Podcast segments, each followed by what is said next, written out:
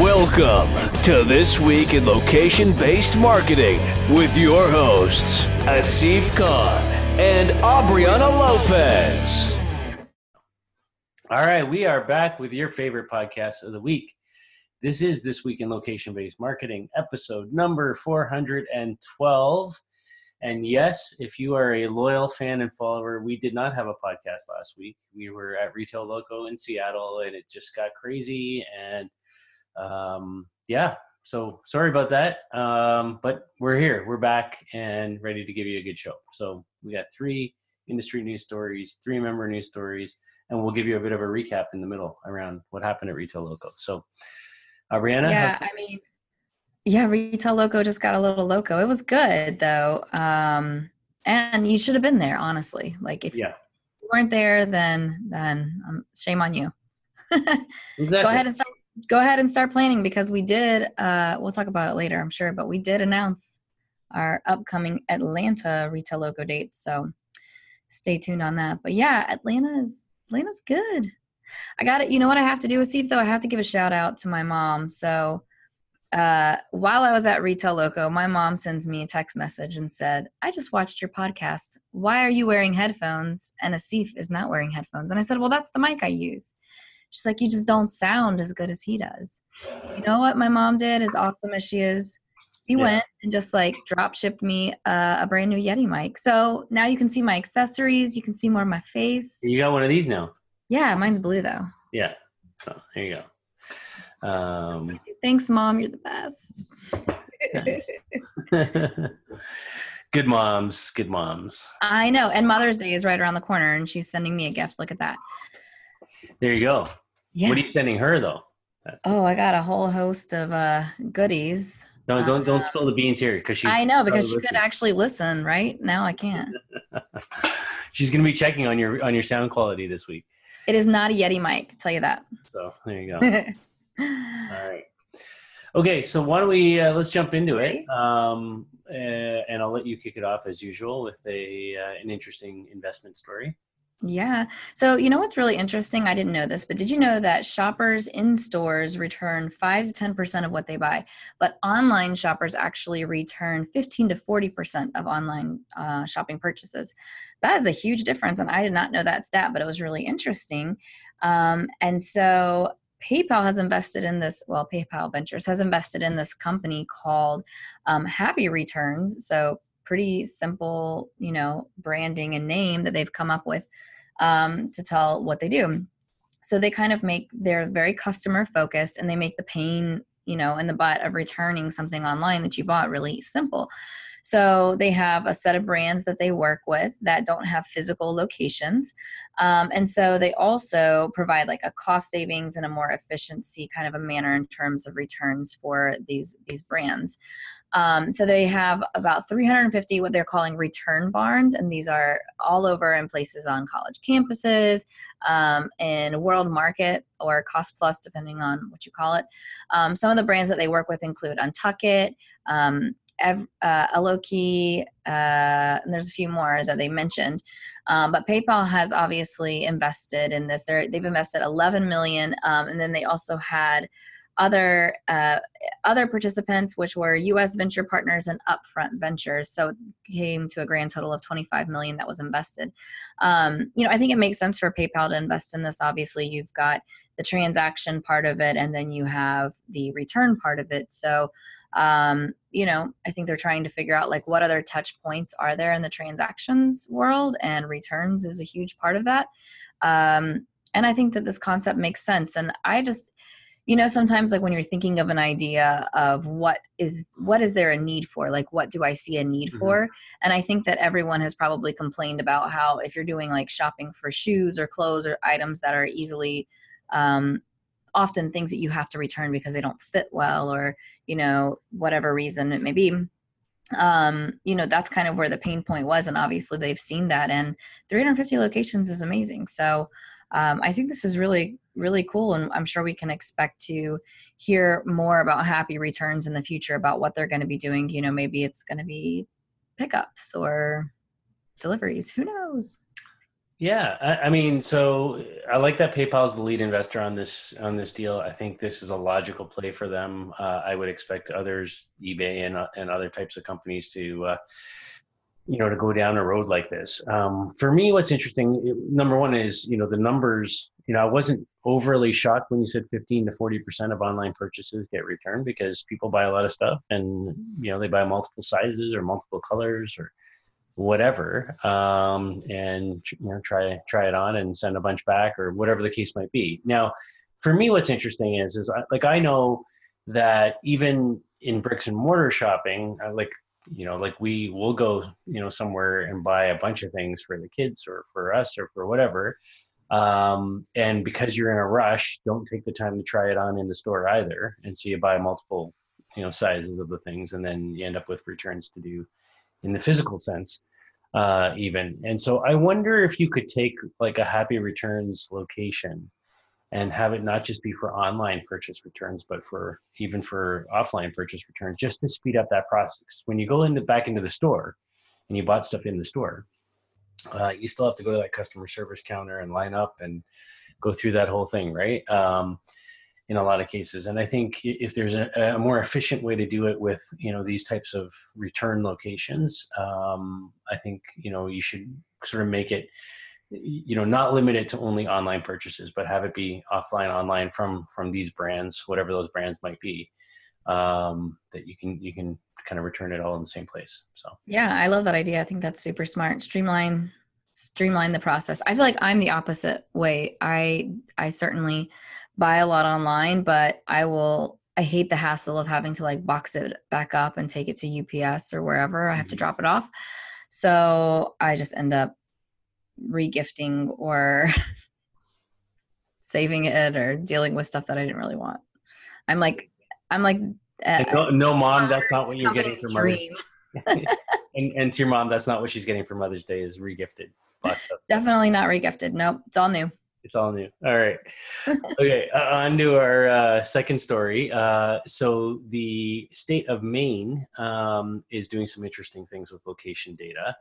Um, they are looking to take location data that's gathered from GPS, from cell phone uh, signals, uh, through a company that they've uh, licensed this data from, a company called Streetlight Data um, on a year-long subscription program. They're paying three hundred seventy-one thousand four hundred dollars uh, for access to this data uh, for for a year, and they're going to run a bunch of projects around trying to optimize transportation in particular.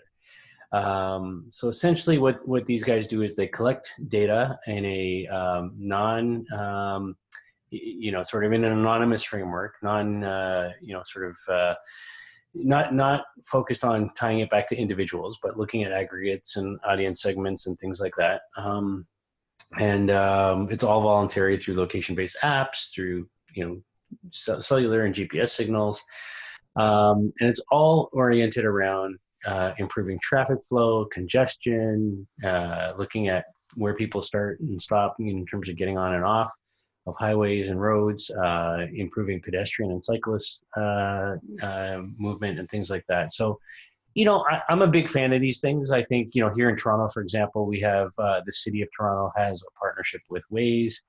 Uh, and they're you know combining real-time traffic data and camera data and other things that they have um, you know, and obviously, anytime you have this kind of thing, especially at a government city level, uh, there's going to be those who you know aren't aren't fans of it, or going to be worried about privacy, and they should be.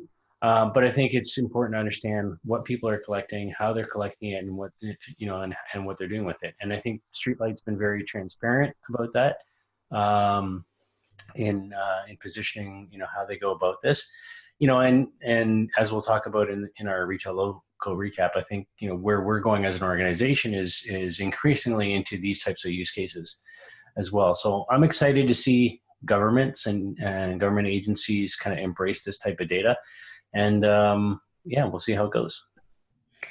Yeah, um, I think the Maine slogan is like the way life should be. So maybe this is the way that planning and city planning should be. Um, so I like this. I mean, I love hearing about uh, cities and states and governments getting um, smarter with the way that things are currently operating, uh, consumer behavior, all of those things need to be addressed in probably every country and every city. Some do a much better job um, than than we do here, um, and some far worse, of course, as well. But I just think that this is, um, you know, the data is readily available. So whenever you have folks that are in government kind of getting involved and and I guess uh, you know grabbing a hold of the data that's available and saying like how can we use this to directly um, you know contribute to bettering our environments that we have here as a state? I think that's great so. Yeah i, I remember sorry just one little thing i just popped in my head. So i remember this this test project some years ago that we were uh, involved in uh, in boston um, called uh, bump and it was a, an app that uh, was created and people could install it on their phones as they were driving around uh, and what would happen is it, it, would use the sensors in the in the smartphone device to measure just small changes in in uh, amplitude. And so every time the car basically hit a pothole in the road, uh, it would pick up that little up and down movement of the vehicle um, and kind of track that. And then what they were doing is is they were feeding that data automatically through the city's you know open data uh, systems. Uh, in, in, into the city systems, and then what would happen is, is as they saw enough of that data, come in from a certain road or street, um, they would you know have the data to justify automatically just going out and sending out a crew to fill that pothole up. Uh, rather than waiting for people to call in and report and all of that, so it's it is about efficiencies, and I think this is a good, uh, you know, good uh, uh a good project. So uh, excited to see where it goes. Well, um, in my opinion, let's go from efficiency to inefficiency. Okay. All right, so Puma, who I I adore the brand Puma. I think they do some really great uh, collaborations. I really like their style. I like their shoes. Um, well, they have now launched um, the world's first, what they're deeming the world's first AR shoes. So this shoe has like all these different 2D style QR codes that are just covering the entire shoe. Um, that's kind of like the print that's on it, and it looks like a traditional QR code. Um, if you're familiar with the way that that looks. Um, so now with the Puma app, you can just see different things happen to your Puma shoes, such as you can see them catch on fire um, they could explode into a deconstructed virtual mode of the shoe. They could be thrown into an AR endless runner game. All of these sound just kind of like pretty like horrific kind of things. Um, but anyways, uh, it's not like, hey, my shoes are like catching a pot of gold. It's like your shoes are on fire, you're running forever. I don't know. This all sounds pretty negative to me. Um, so it's available on iOS right now, but they said Android is coming next. So when I first saw like the title of this story, I thought, why? Like, no. And then after I read it, I said, why? No, this is just kind of a waste, in my opinion. I don't think that one, my thought was, why do they need QR codes? Um, I think QR codes have made a return and i think that they play a role in certain and specific situations but they could use image re- recognition right? Like it mm-hmm. is a shoe it is their shoe. They could use image recognition within an app. There's no need for anybody to be wearing some type of a tag. I think that's weird. They could also do something where they worked in something location based where if you were in specific sporting venues or athletic venues or anything that could be deemed you know something then maybe you could unlock a special feature of the shoe or an ar experience. However they chose to just be able to scan these qr codes and make this shoe be on fire. Um, the only pro that i could really come up with in my personal opinion on this story is that they likely are creating some interesting content that's shareable like via social media. So you capture your screen of the app showing your shoe on fire and then you're sharing it with your friends I don't know. I mean, I'm kind of at a loss for this one. I feel like this is just a waste of good tech, of an amazing brand. Um, I mean, you know, a brand that collaborates with like Rihanna, Fenty, and stuff. You know, you're like, what are you? Where where is this going? There's so many other cool things that you could have done. So, anyways, that's my take on it. But that's what Puma has done. So, if you were dying to see your shoes catch on fire, go get the app and get your pair of shoes with QR codes. You're ready to rock.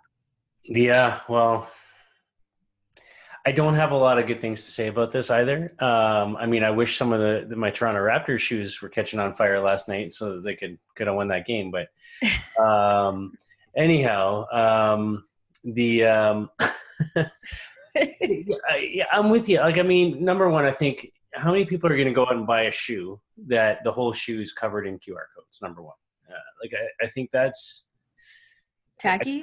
I, I, don't see that to begin with. Um, so yes, I, it's a limited edition thing, I, but I think it's a very limited market uh, of people who are going to go and engage with this. I think it, you know for the five people who go and buy this thing, you know, because I'm sure they're just going to have to give it away uh, to people to generate some social media around it. Um, yeah, I mean, okay, maybe there's some social sharing, maybe there's some interesting content, as you said. Um, but you know, I got honestly, I don't have time to sit there and you know watch my shoe catch on fire on AR. I just don't. I have so many other things to do uh, or play you know 3d model games or whatever it is that they've got you know organized in this thing. Like i think it's to me it's it's a it's a waste of time. Uh, honestly. Uh, i agree the tech is great. We've seen lots of great applications of this type of tech. Um, i love puma as a brand.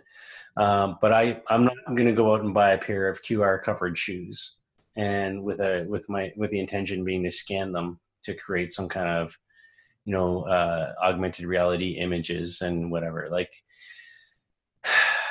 yeah and and and and number one they call this the world's first augmented reality shoes well are they i don't know i mean i remember GoldRun we did a project with them like back in 2012 or 13 somewhere around there where you could buy shoes in ar in like new york like times square or whatever like you know hold up your phone there's a pair of shoes sitting there in Times Square and you can you could you could buy it. Like that was cool.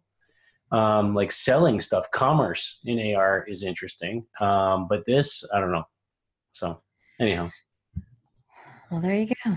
There you go. So that's our three industry news stories for this week. Uh, think about how you want to use technology because there's a lot of good technology out there, um, and there's a lot of good ways to use it. Um, I guess that's the, the summary of that section. All right, on to uh, our recap. Now, as I said, we didn't have a show last week uh, because we were at Retail Loco and there was just a lot going on. And um, but uh, it was a good conference. We had a good turnout, and uh, maybe I'll, I'll, let you start off with your kind of initial thoughts, Ariana, of what you got out of it, and, and then I'll go.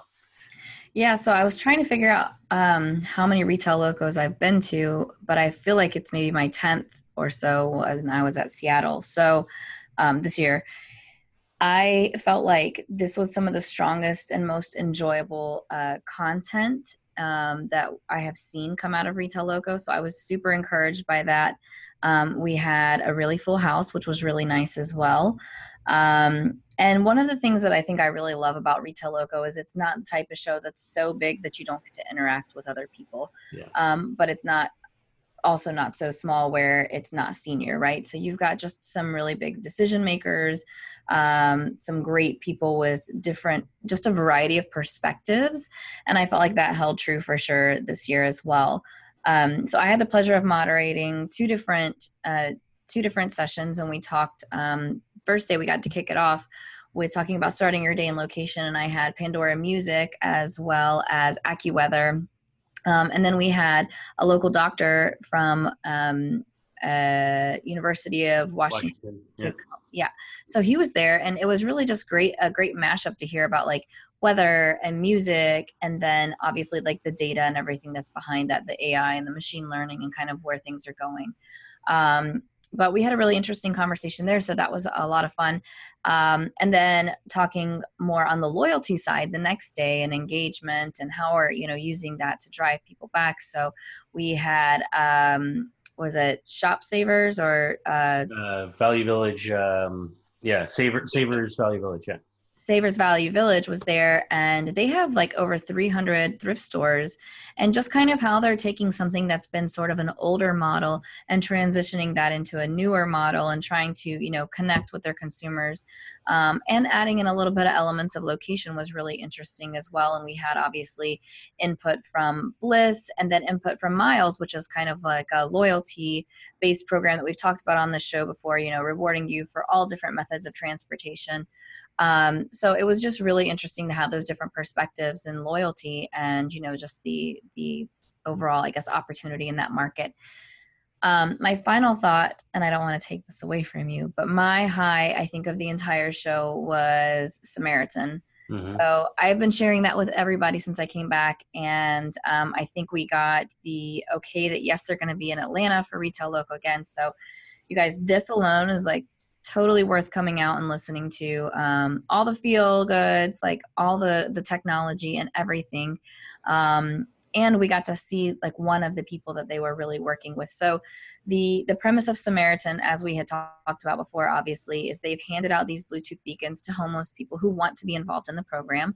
They wear these beacons and whenever somebody with the samaritan app is in a nearby proximity they can get an alert where they can read the story about about this person you know why they're on the streets what they're trying to do what they need um, and then they can also donate to them. And with this bluetooth beacon that gimbal has provided they can go into certain stores and exchange it for goods and and food and different things like that.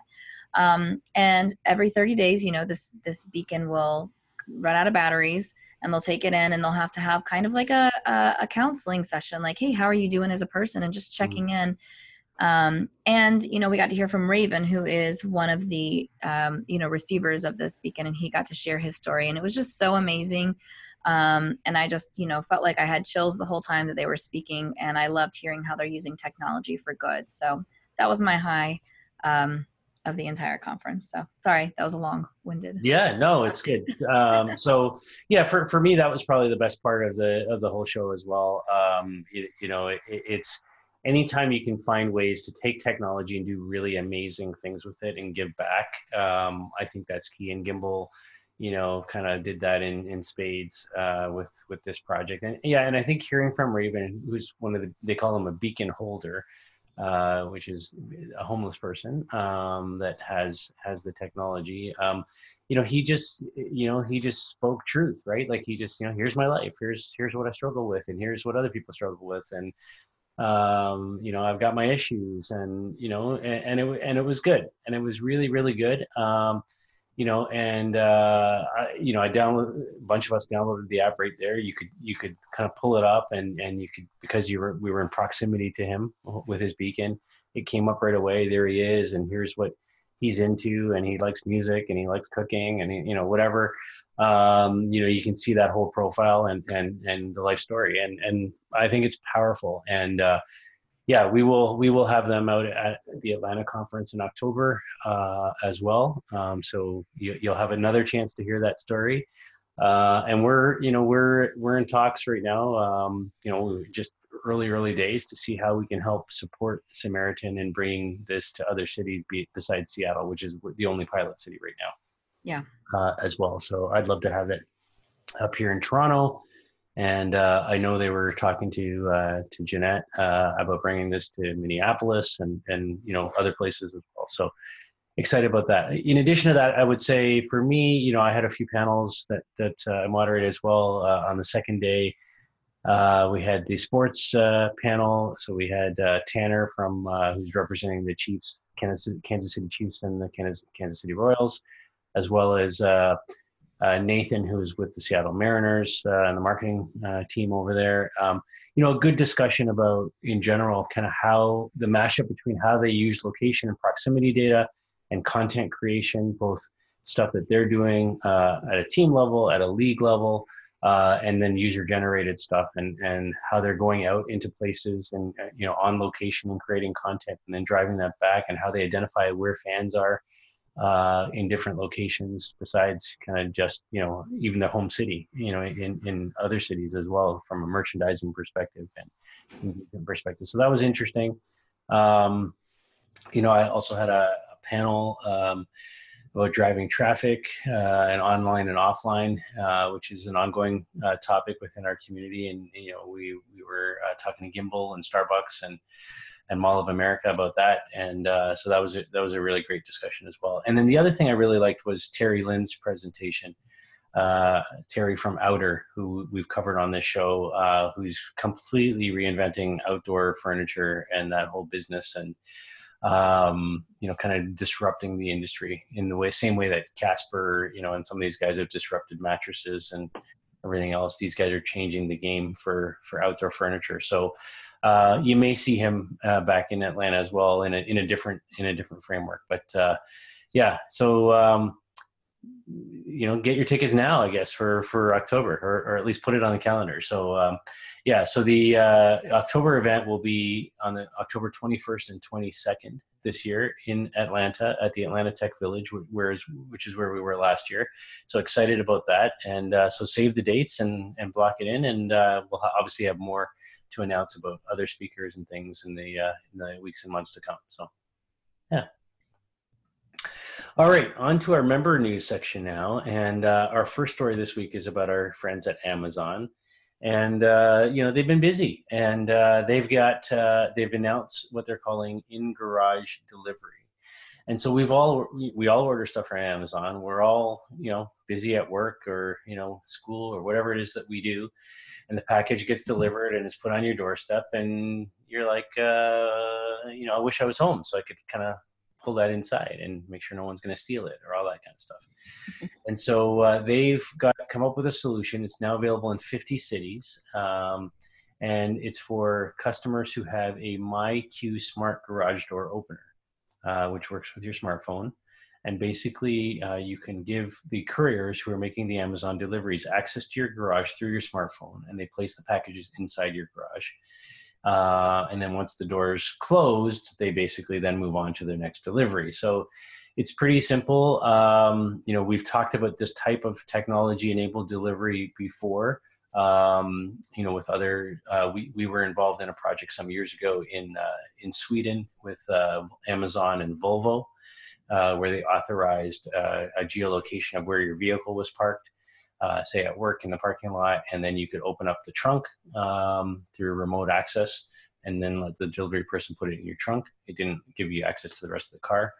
Um, and things like that. So um, yeah, I think we're you know more and more people are concerned about the safety uh, of their packages, um, security of them, um, and technologies enabling ways to to kind of make that more efficient and and and you know, build more trust into the system. Also, if you happen to have an Amazon Cloud Cam in your uh, in Garage Kit, you can even watch uh, this delivery through your uh, remote camera as well. So there you go. Yeah, I think this is um I mean, I feel like we've talked about like everything going this direction and being able to do that um potentially even through, you know, the front door or mm-hmm. whatever you as a consumer would feel comfortable with. Um I think that this is smart. Obviously, some areas more than others you need to make sure that your deliveries are going inside your home and not just sitting there waiting for the next uh person to pick them up. So I don't really have a ton to add. I think this makes sense and um you know, I guess who knows what's going to be the options for other people who maybe don't have, you know, these automated garage door systems. If it's going to be like some type of a, you know, larger lockbox that Amazon starts providing to Prime members or something like that. Um, you know that can sit on your front porch or whatever it mm-hmm. may be but i'm sure they'll come up with lots of other options besides just integrating with other technologies so. Isn't it like in some ways though like i feel like with this kind of stuff especially when you say lockbox that you can you know for prime members you know like it makes me and maybe because i'm old like like the younger folks won't even know what i'm talking about but you know i remember when i was a kid um, you know, we're seeing things like with grandparents' generation, like they they all had that little, you know, cold box uh, sitting by their front door, and you'd get milk delivered, you would get you know whatever you know delivered there, and it would get put there, and then you would pick it up. Um, because all that stuff was home delivery uh, back in those days. And uh, even when I was a kid, we used to have this company called Pop Shoppe that made like soda, uh, like flavored, different flavored soda, and they'd come around, deliver them, and all that kind of stuff. And and there was you needed somewhere to put that right? And so you know i feel like we're almost kind of going full circle right with this kind of stuff getting back to that you know sort of delivery you know personalized you know experience uh, kind of stuff. And i think i think that's the thing though is i think a lot of these uh, things are are about technology and about efficiency and about saving time.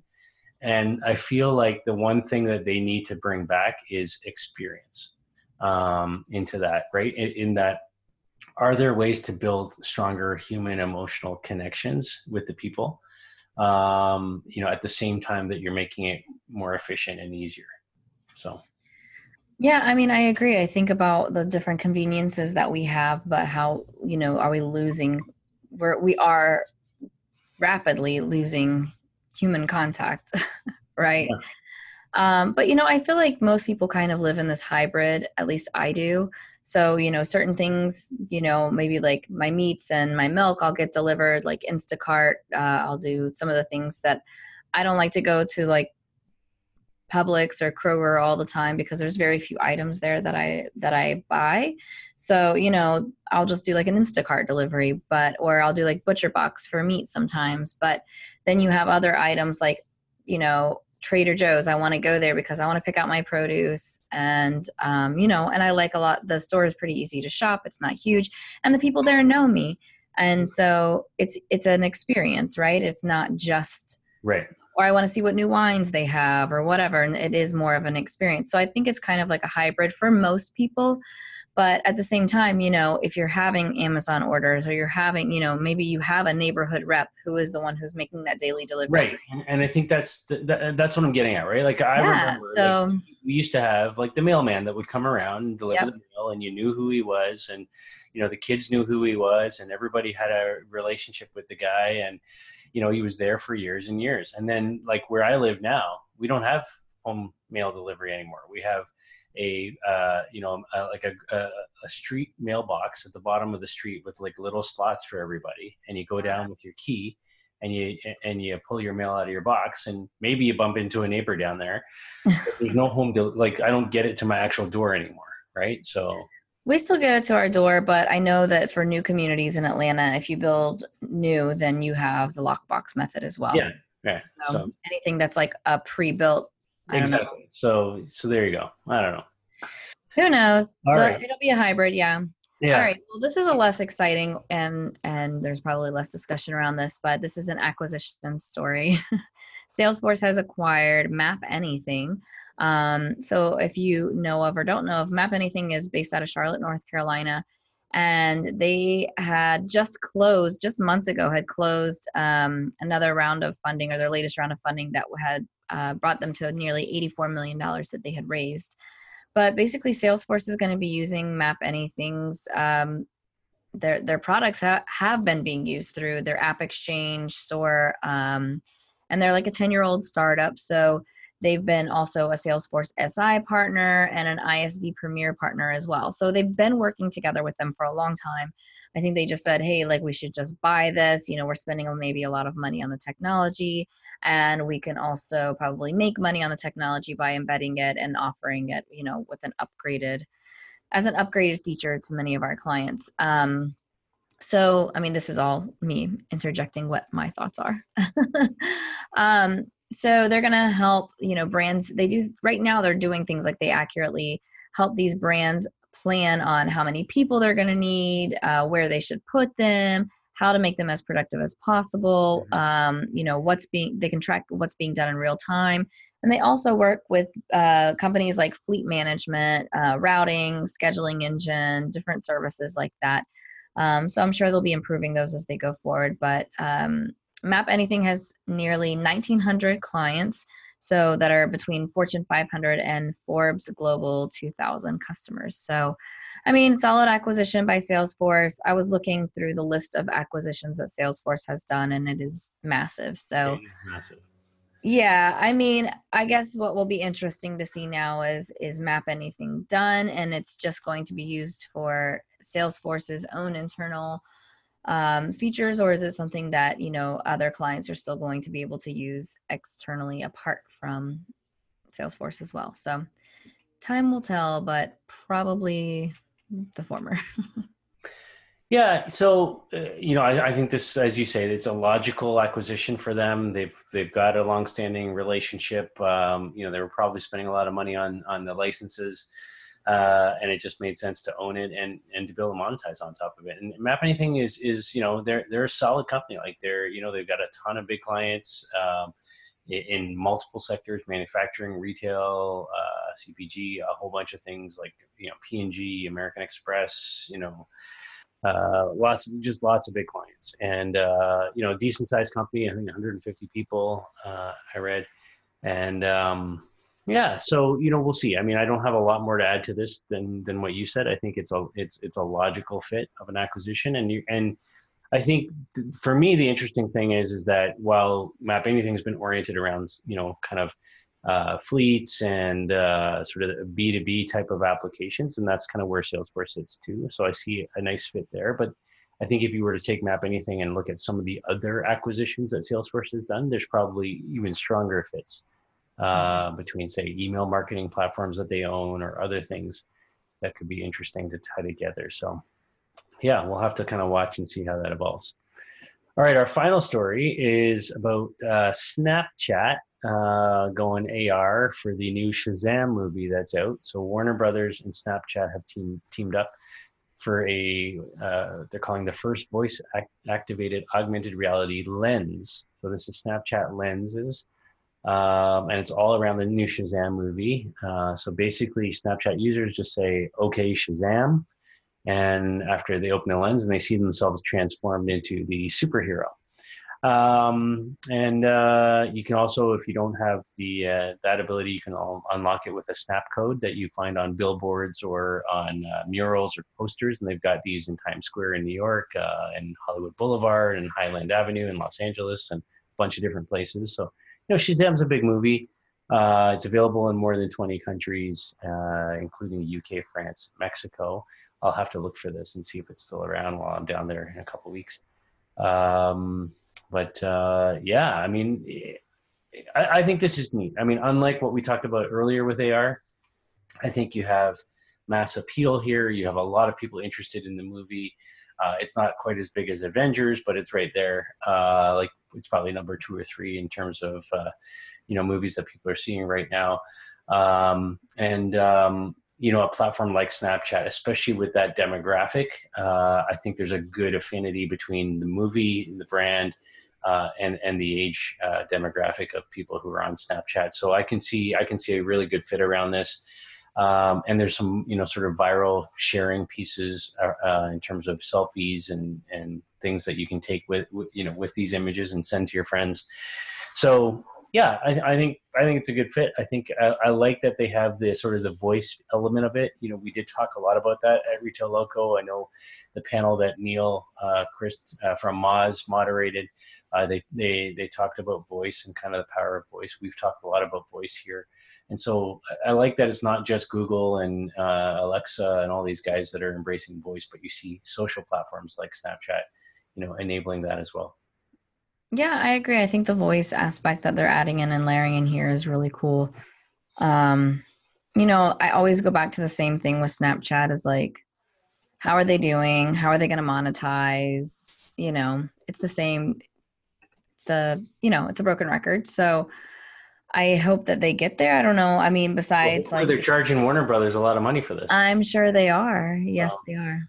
So that's what I was going to say is that I'm sure the advertising dollars are are rolling in but you know does that lead then i the good thing about about snapchat is that they should be able to have a pretty solid um, attribution model for t- in terms of people who um, you know did the the ar activated campaign and then actually went to a movie theater. So what would be really really interesting and and and you know if, if you're listening to this snapchat people uh, or or warner brothers people out there is i would love to see the data and happy to case study it and help push it out you know whatever makes sense for you guys uh, around the people who are activating these lenses um, whether it's coming from posters or where what you know from looking at it from a geolocation perspective where these activations are happening and then you know the the movie theater conversion piece around that to see if the, see if we can correlate that data from a location you know moving from here activation lens da da da to theater over there.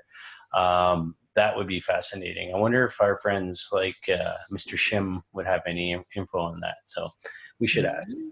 So, um, there you go. So that's our show uh, for this week. Uh, three industry news stories three member news stories a recap of Retail Loco. Uh, put October 21st and 22nd in Atlanta on your calendars for the next one.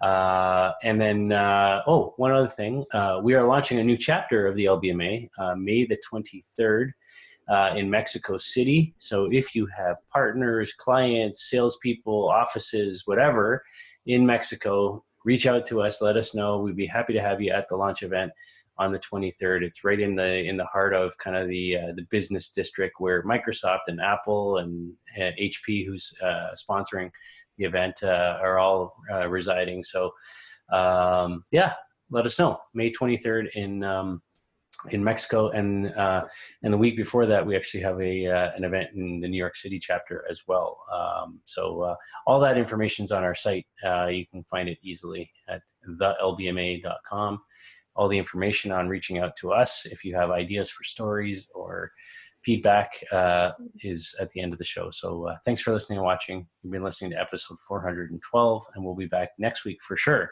with uh, another show. Um, but have a great week, everyone. Bye. Bye.